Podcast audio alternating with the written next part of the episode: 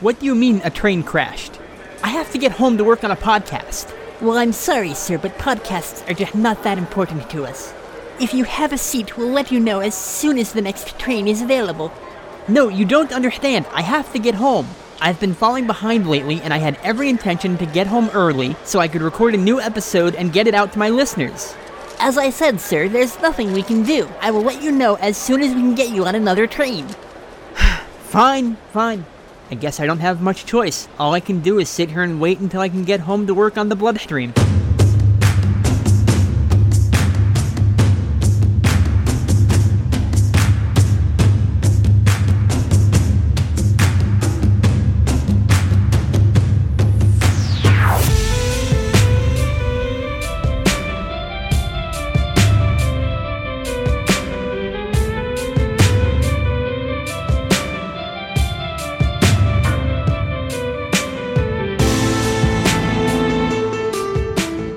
Welcome aboard, streamers. You have found the 12th episode of The Bloodstream, and I'm your host, Jason Gray. On this show, I like to find something random on streaming, give it a watch, give you the rundown of what's going on, and then I give you my final thoughts on it. This week, I'm kicking off October with a series of Halloween titled movies, and this week's choice is Halloween Tales. And right off the bat, I'm gonna get this out of the way. I have no idea what Halloween has to do with anything in this movie. Because there's tales, but there's absolutely no Halloween anywhere in this movie. But it's October, the movie is called Halloween Tales, so we're going for it. This month, I plan that every movie I take a look at has Halloween in the title, with one exception, and that's going to be the very next show, which God's willing will be coming out later this week as a special treat. There's a reason why I'm getting it out soon. There's a reason there's no Halloween in the title, but I'll get into that in the next episode. But if you're paying attention, and you know me, you might be able to piece things together. But for now, let's get back to talking about Halloween Tales. Halloween Tales is a bit of an anthology movie. The movie focuses on a small group of characters who are trying to catch a train, but after a derailment shut things down, they end up trapped in the station and they have nothing better to do but to kill time by sitting around and telling basically campfire stories. I don't have a trailer this week, I don't really have any good music to drop in, and I don't really want to waste your time, so I'm just gonna get into talking about the movie. We open up on one of our main characters, Douglas, as he's finding out the bad news and really laying into the ticket clerk or manager or whatever his position is. And I'm not even going to really call him out too much yet on just really laying into this guy and being a major jerk because, oh, the acting. The acting burns. Douglas finds out the bad news, he meets the other characters, and we get a whole lot of exposition in the first clip got the bad news too, huh? I, I was hoping to be home tonight, but I guess that's not going to happen. No, I guess it's not. I heard 200 people died in that wreck. I guess we should count our blessings. I'm Janice. Um, I'm Mike. Nice to meet you. You too. You said that 200 people died? That is so tragic. Yeah. I, I think we're going to be here tonight. I, I went to use a desk phone to call a hotel, but all the phones are dead. Cell service, too. And these seats aren't the most comfortable in the world. Not going to make for a good night's sleep. Well, I'm not too picky. I'm, I'm just happy to have a roof over my head. You were homeless? You betcha. I did the whole starving artist thing, but wasn't really a big fan of the starving part, and now I'm running with my tail between my legs home. It's kind of a humbling experience. My dad actually paid for my train ticket. How pathetic is that? Not pathetic at all. Not too many people have the guts to take a leap of faith. Those are successes, even if you fail. you don't think so, sir? You know, we tried to have a conversation with you, and you ignored him, and now you want to make your little gestures? That's rude. rude? What about headphone girl over there? Did I miss anything? Judging by that outfit, you're missing a lot, young lady. Go fuck yourself. Um, so I'm Mike. That's Janice, and this guy right here, I don't really know his name, but he's not in a good mood. My name is Douglas. Douglas Atkins. And I don't have a daddy to pay my way. Time is money, and I can't afford to be stuck here. If I'm coming off as rude, I apologize, but I see children as our future, and looking at the two of you, I have high doubts about humanity's chances. Y- young lady, You don't expect to get a job of any consequence with an outfit like that, do you? I don't need to conform to your expectations or anyone else's. I don't need to get a job that's going to impress you. You have a lot of nerve to judge me. I'm trying to help you. What is it that you do, Mr. Atkins? I was a plant manager at a very successful chemical plant, but as luck and the economy would have it, it moved to China. I wasn't willing to relocate. Not that they asked me. So, I'm going to interview for a plant manager's job in upstate New York. And now I'm going to be late. You can never, ever be late for an interview. It's the kiss of death. I think they'll understand your situation. I sincerely doubt it. Okay, okay, that's way more than enough bad acting and exposition dumping for now. So, 200 people died? I'm gonna make a prediction here. These four characters are the ones that are actually dead. And of course, the phones don't work because you can't call anyone from the afterlife. Ooh. So they sit around and exposit some more. Eventually, the clerk comes back out to tell them that there's no way they can get a crane out till morning to get the wreck out of the way, so they're definitely stuck there for however long this is going to take. And that's when Janet decides to, hey, let's all tell stories to pass the time. we finally have our plot, such as it is. She kicks things off with the story of a nightmare she had the other night, and let's just get right to it. Relax, it's just a blind date. We've seen each other, therefore it's not really a blind date. Yeah, but you've never met. I saw this program once where there was these scammers that used other people's pictures to try to trick them. Well, that's not the case here. We video chatted, so unless he's using somebody else's face, I don't think he's a scammer. Oh no, not the horrors of a blind date! Finger crossed that the blind date is actually a face thief, because that would be awesome. So she goes on to talk about the blind date she went on, and if this is supposed to be a story from a nightmare, this is the most boring, mundane nightmare ever. In fact, if anything, the tedium is the actual nightmare. He eventually mentions that he makes his own wine, and he even has a wine cellar. He invites her over and, Oh, Montresor, for the love of God! Janice kinda takes a pause at this, but he's all, Oh, no, no, no, don't worry, don't worry, this is all a perfectly innocent thing, you know? I'm just inviting you over to my house, taking you down to my wine cellar. If you want, you can stay in my guest room. Danger, Will Robinson! Danger! No, Will Robinson! But you figure, you know what, fine, it's perfectly normal and safe, I'll come over. They sit around, have some wine. There's a bit of a thump off in the distance, and the guy just brushes it off as the house settling. Okay, fine, but how is this a nightmare? They're sitting around drinking wine. Dude gets a call from work that he has to go and take care of immediately. Says it's fine for her to sit around and just enjoy the wine, which she does. She sits there, drinks some wine, soft music plays, she paces back and forth, listens to more music, has some more wine. So, so boring. She goes over, has a bit of a snoop on his laptop, but on his computer she finds he's been talking to other girls. It's. It's. It's almost like they met on a dating site, and he's had lots of other offers, which is actually basically what he says when she calls him out on it. Bob does eventually return, and as they sit back down on the couch, he reveals a deep dark secret of his house in the next clip. Would you mind if I slept on this couch? It's really comfortable. Absolutely. Maybe in the morning we could get breakfast? I would like that. I do have something I want to say, though. This may sound silly, but I think there's paranormal activity happening in this house. I sometimes see things or hear things that I can't really explain. It's haunted? You believe in hauntings? I believe in ghosts. When I was in college, I was part of the ghost hunting team, and it was pretty neat. He just scoffed at her for believing in ghosts. You're the one that just said your house was haunted. During the night, Janice wakes up and sees a strange figure in a dress standing in the doorway and is completely unimpressed by this. She literally just rolls over and goes back to sleep. Oh, strange person in the house. That's fine, that's normal. And most hilariously, they have a bit of a light on the person to kind of make them pop in the darkness. You can tell someone turned the light off, and the figure shuffles backwards into the darkness so they eventually disappear. But it's so awkward.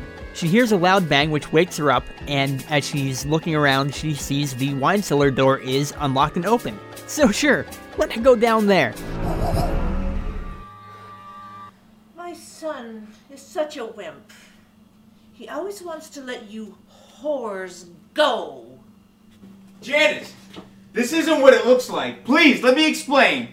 I don't give a fuck what it is. I'm leaving and I'm calling the cops. Ooh, what a nasty mouth. It'll be a pleasure to slice those lips off your face. Listen to me. I love you. We belong together. And I know you know we belong together. You're sick. Your whole family's sick. No, listen to me. You love me and I love you. We're gonna make this work. I love you. I do. I love you. I am sick of you horse corrupting my son. But mom, I love her. My son? My baby? What did I do? What did I do?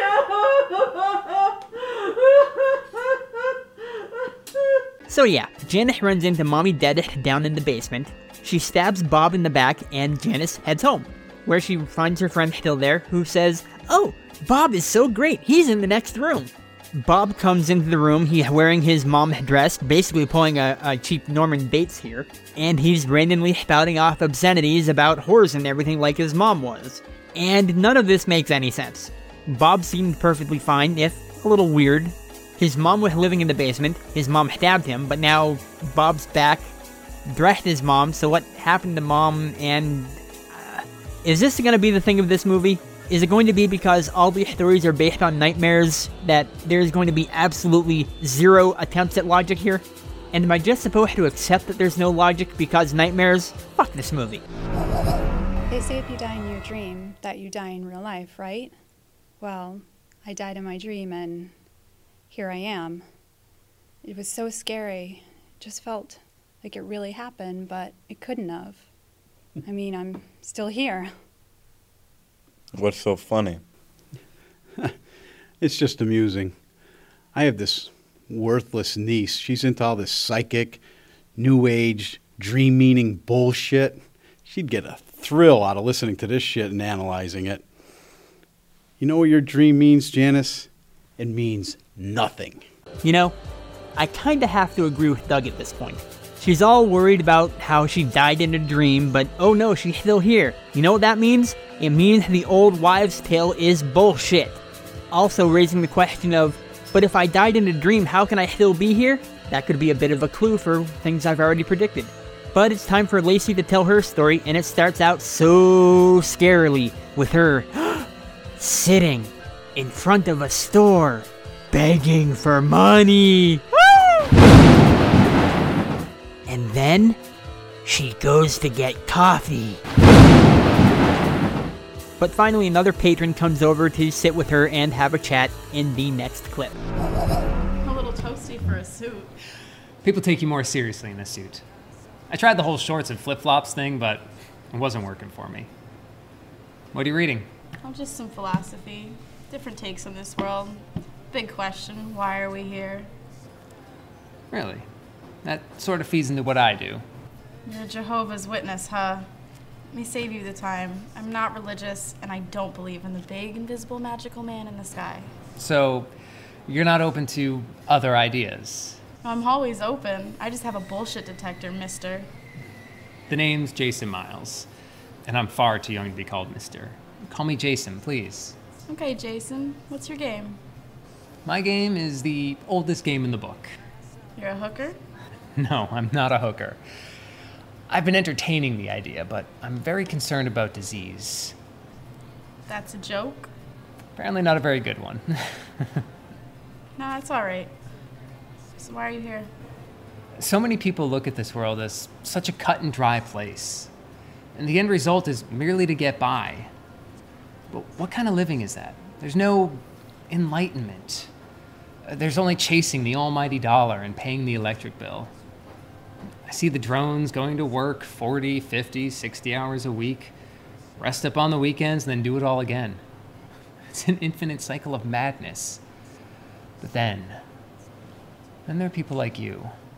People like me, I don't consider myself better than anyone else. I really don't. It's not a question of better. I'm talking about being more in tune.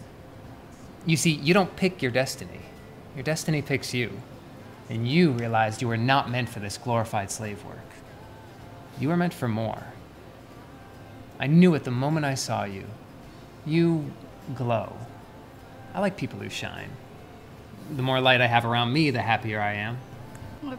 I appreciate the compliments and all. Just not looking for a boyfriend. I'm sort of a wreck right now, and I really need to sort myself out. What if I told you I have a connection to another world? I know why you're here. I knew I would find you here. And I know why you keep this invisible wall around you and why you won't let anybody in. Look, I've seen cold readers before. You're not gonna dupe me. The young lady wants proof. So when I tell you your lucky number is seven, you won't be impressed. I don't blame you. How about this? When you were seven, your father died. And that's when he came into your life. The man who sent you into this spiral of uncertainty. How's that for a test? How did you know that? The other side. People wonder why a great force would confide in some people and not in others. I wonder the same thing. Thankfully, I am in tune, and I know all about you. I know what that deviant did, and I know you've been running ever since. You deserve better. You deserve more. Okay, if you're so in tune with this other side, then tell me, what's my stepfather's name? I bet you can't. Edward. And your mother's name is Nancy. That philosophy book you're reading isn't what you truly enjoy, but you found it in a dumpster two weeks ago and it's better than nothing. And you have a great big empty spot in your heart, and you wonder why this world has treated you so poorly. I'm here to tell you that struggling ends now. How? I've started a small community. I want to awaken this world to what's really going on, to its true evils. This wicked chase for a buck that these mindless robots do every single day of their meaningless lives. Deep in your soul, you want to help humanity. Here's your shot. What do I have to do? Tonight, we have a meeting. If you're so compelled, come. If not, I'll know your answer and never bother you again. Maybe I'll see you tonight. Yay, a Jason! I approve! So Lacey heads off to the meeting that Jason invited her to because what else are you gonna do? When she shows up, a woman answers the door, there's another woman in there, and, uh, Jason got game, I suppose. Dude, share that around a little bit. Spread out the Jason to female ratio. I mean, it's no fair you having three women when some of us got none. And if that stuff didn't already have you thinking it, things get cultish really quickly in the next clip. Lacey, are you ready to break away from these soulless masses and find a life of meaning?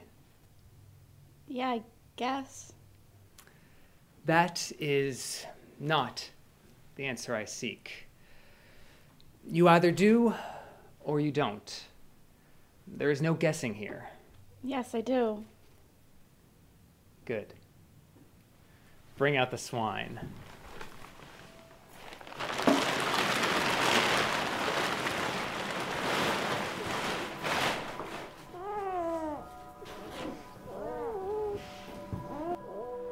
Lacey, I know you recognize this fat tub of shit.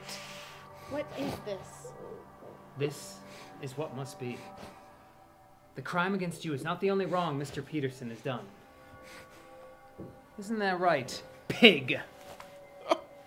I didn't do anything. Let me go, you crazy son of a bitch! Jason, I don't want to do this. Forget the norm. Forget the laws made by swine like this to protect swine like him. Oh, Peterson. I think our Lacey needs a little extra convincing. I know. Why don't you tell her about the time your daughter's friend Vanessa slept over? What? Tell her what happened. I don't know what you're talking about. I, I didn't do anything. Oh, can't got your tongue. He's just like your stepfather. Do you think he'll ever see any punishment? That punishment is now. Go ahead. Ask him what happened. Let me go. Let nothing happen. Let me go. She killed herself because this pig couldn't keep a small dick inside his pants. Grab the blade. Jason offers Lacey a knife. She goes over and, yeah, she goes over and kills the guy. And really, that's fine. It's just a dream, nothing to worry about. We all do horrible shit in our dreams, right? Right? It's not just me. And also, if he really was a pedophile, I still kinda got no problem with this. Jason and his ladies go on to kill a couple more horrible people, and I don't know, I'm, I'm really having trouble not being bothered by any of this. I, I'm I'm okay with a little bit of vigilante justice from time to time. But all the killing does eventually weigh on Lacey some, and that's fine. That's normal too. She lets their next victim go, a woman, and Jason reveals that she's going to go on to kill more people in the next clip. You have made quite the decision. Your good deed comes at a great cost. That woman you set free will kill many at an abortion clinic tomorrow. She's done it before and she will do it again. The future must be the future, and we can't be the judges. Only God can judge.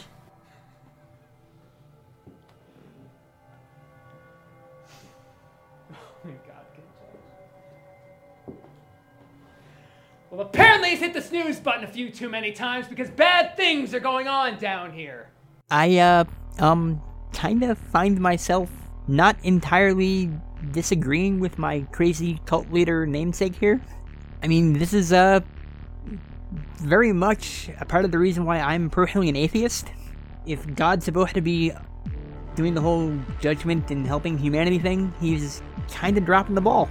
But I don't want to get into too much religion here, so I'm gonna quickly move on. After that, Lacey, you know, gets out of the cult, heads over to a priest to confess her sins and and try to absolve herself. The priest comforts her, tells her that it'll be okay, she's aware what she did is wrong, God will forgive her, stuff like that. He gives her a hug before she leaves, and the priest transforms into Jason because nightmare bullshit logic. Jason briefly hints that he might actually be Satan. Dude, don't give my secrets away. Lacey wakes up, and we're back in the train station with our group of losers. We kill some time before Mike really gets into his story, and we start to find out he's a bit of a conspiracy nut. Oh joy, this is gonna be fun. Mike reveals he's a writer, a very unpublished writer, and we dive into his nightmare where he's doing more writing. His parents come along and reveal to him that they have found him a job. A job that is basically going to be house sitting, keeping an eye out for a friend's ex wife, and keeping an eye on his 15 year old daughter. So Mike shows up at the house, gets the rundown of the rules, what's expected of him for his duties, and that leads into the next clip. Got it. Uh, anything else? Uh, yeah, there is. My trash has been getting rummaged through, so I set up a camera thinking I'd see raccoons. But it was a, uh, how can I say this without sounding nuts? Okay, come here, let me show you.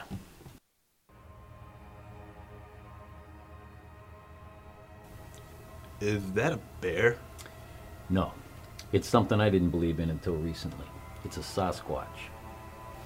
He's tried to get into the house a couple of times. They say they're standoffish, but not this guy.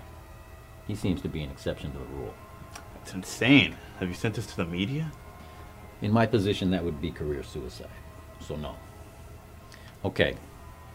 Watch the house. Have a good night. And this little shindig I'm attending won't get me back till about 1. You okay with that? Uh, that's, that's fine. My bedtime's not till 2 anyways. okay, good. All right, have a good night. If you need anything, call me. Got it. Uh, have a good night. So let me get this straight. You have video of Sasquatch going through your garbage. Really good video. they show the video. It's it's good. It's not like that famous classic blurry black blob Bigfoot wandering off in the distance that everyone's seen by now and has been revealed to be a hoax. For years, people held that up as evidence of Bigfoot's existence. This video, that would blow people's minds. But showing this in my position would be career suicide. Bullshit! After showing this, you could write your own goddamn meal ticket. Anyways, moving on. Mike meets Crystal, and, uh, she looks a little older than 15 guys. Nate's ex wife shows up to yell like she was predicted to do. Mike tries to calm her down. She thinks Mike is banging her daughter. Mike shoos her off, but before she can leave, Bigfoot literally just comes out of nowhere and swats her down. No, no, bad DD Cooper, bad. Mike heads outside to shoot Bigfoot and take care of the problem once and for all, but before he can pull the trigger, he gets clocked on the back of the head. I have my suspicions that maybe, like, Crystal bonked him on the head to protect Bigfoot or whatever, but oh, it's much we- weirder than that because wacky nightmare bullshit logic. Mike wakes up, his parents are there glaring at him, and Bigfoot is standing in between them, and you know what? Just, just go to a clip. I need a break. What the fuck is this?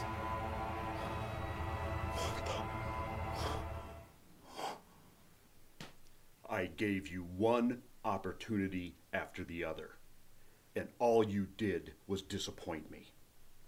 The same way Crystal disappointed Nate.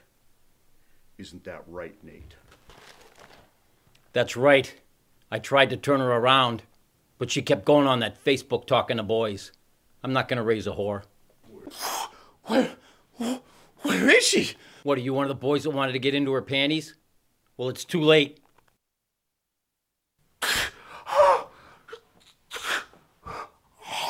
You know, we gave you plenty of chances, but you just kept coming back.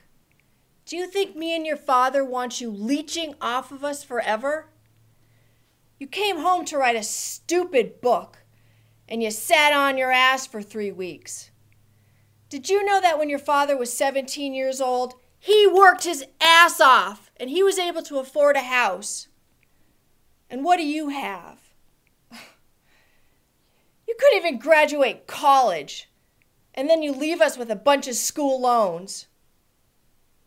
You want to know something, son? Your free ride ends now. Why, why, why, why, why did you just kick me out? Mom, Dad, why, why this? Why this? Your mother and I want freedom, just like Nate wants freedom. Freedom isn't free. That's something your generation is going to learn. You sooner than most. So Nate was posing as Bigfoot. His daughter is dead. Mike's parents killed Mike because all the parents just hate their worthless kids, and none of this makes sense, and I don't care. But we find out what the nightmare is all about responsibility and student loans. That nightmare is over with. We go back to the train station, and Mike is just almost in shock about having such an intense experience. Yes, so much intensity of sitting around and talking until bullshit twist. The railroad guy comes back around, tells them they have a room available for them to stay at in the nearby hotel. But before they go, Dougie decides it's time for him to tell his story, and oh, please let it be good. Doug starts out telling his story, and his nightmare involves job interviews. Woo! He gets a job offer as basically a glorified secretary, entering data, that sort of stuff. Ooh, boring nightmare. Doug shows up for work and brings the next clip with him. You work here? Yeah, you Douglas? Yeah. Good, you're early. We like that. Now follow me.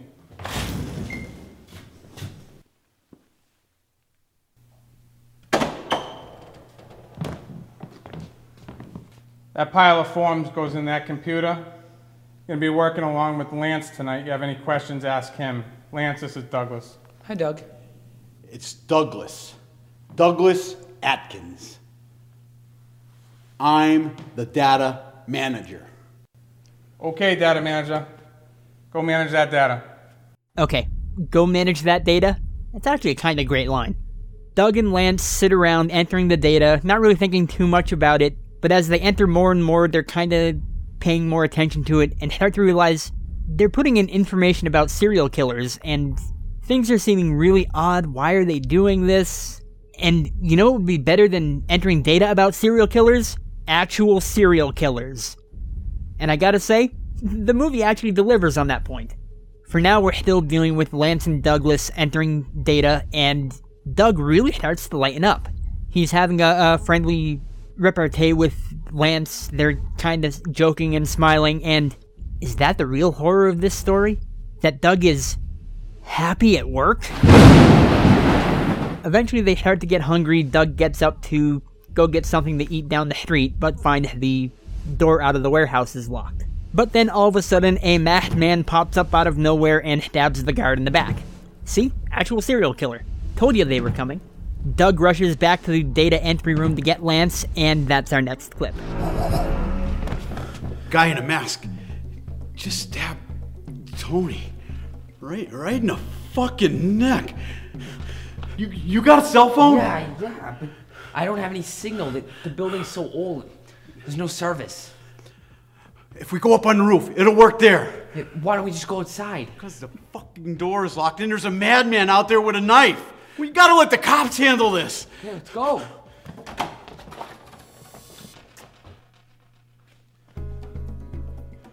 Run, Lance. Run!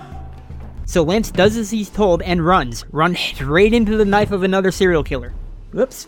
The pair of masked men catch Doug, and all they want to know is, what do you have worth living for? And Doug, quite frankly, does not have a good answer for them. So since Doug really has no good reason to live, they stab him in the chest and put him right back to work. And that's a really chilling bit of allegory for the endless drudgery of work, sucking out your soul and murdering your spirit.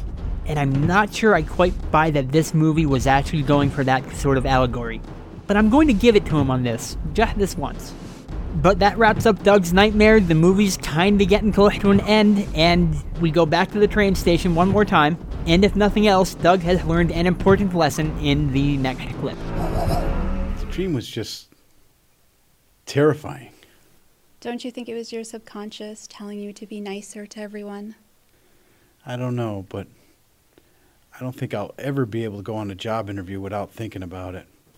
Well, I bet the faceless mask guys represent how you see everyone, all worthless. Uh, I'm not analyzing anything here, Lacey. Wow, you called me Lacey. Not young woman, not young girl, not junkie. I must have earned your respect. You know, I may come across as a dick, you know, once in a while, but I really have a soft side. As a matter of fact, I, I don't hate any of you guys. Well, that's good. No hard feelings here either. All right, people.